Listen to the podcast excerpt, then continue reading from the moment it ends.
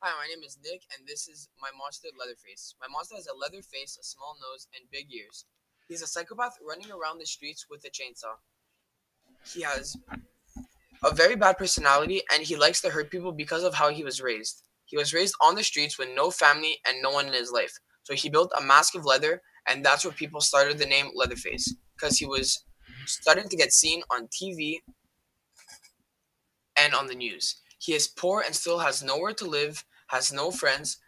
But one day I was walking downtown in an alley on the edge of town.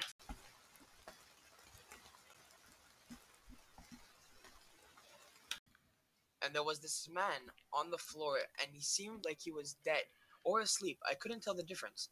So I went down on my knees and checked to see if he was okay. He pulled out a chainsaw on me and threatened to kill me.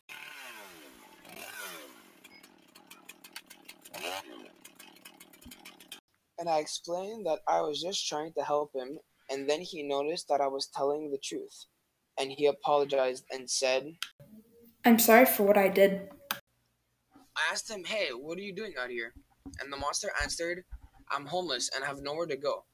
So I asked him a few questions, and he didn't really know much about him. He mostly seemed confused about himself. So I asked, What is your name? My name is Leatherface. On me and my monster. I went to the store to get some food with him, and then I took him shopping for clothes. And after we started to know each other more and more, we became closer and closer friends. Three months later, I suggested to go on a vacation with him, and we were very excited, but we didn't know where to go. So we took matters into our own hands and we did the responsible choice to flip a coin. And if it landed on heads, we go to Florida. And if it landed on tails, we go to Japan.